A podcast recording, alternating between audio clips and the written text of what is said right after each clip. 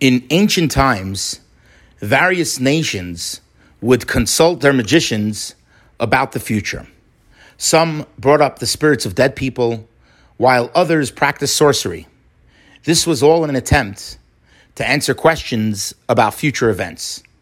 There were even non Jewish kings who would consult their magicians as to whether they would be victorious in war or not. In this week's Torah portion, Parshas Shoftim, the Torah warns against such practices. The Torah says, You may not believe in all these superstitions, neither may you consult magicians and astrologers.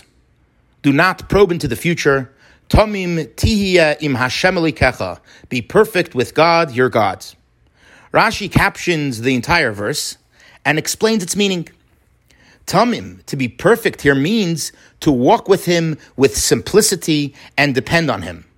Do not delve into the future, rather accept whatever happens to you with simplicity. Rashi concludes with the reward that when you will do this, you will be, you will be with God and his inheritance.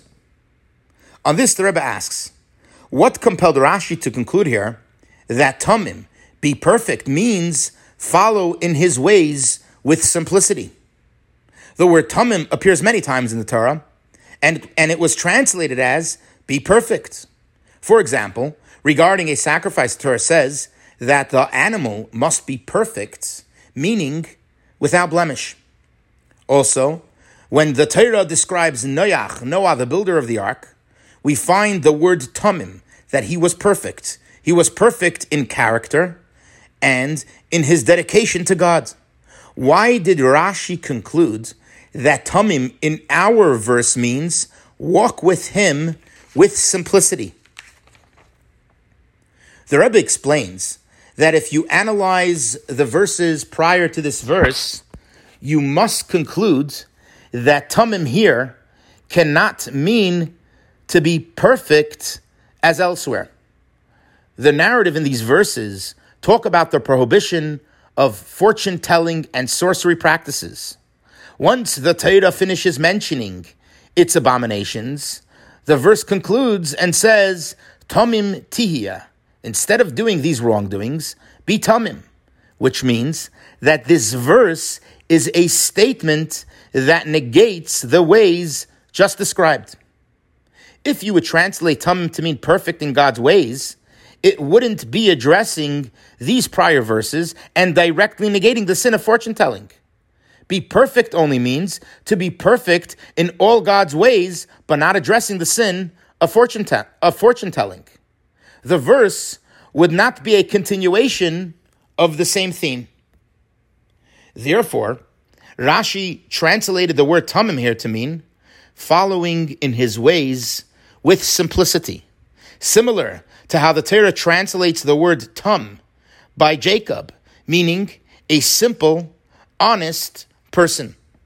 According to this translation, the verses make sense. Not to seek knowledge into the future, because you should walk with him with simplicity. The verse is giving us a direct command which negates the ways described in the previous verse. Walk with God with simplicity, knowing that God only wants the best for you and that your safety is in God's hands. Do not probe into the future, but rather accept whatever happens to you with simplicity. We must constantly remember that God, Hashem, is the creator of heaven and earth, and God only wants the best for us at all times, in the present and in the future if we follow in his ways with simplicity and full trust, we are rewarded with the best reward to be with him and his inheritance, the greatest blessing in the world. Wishing you a Shabbat Shalom.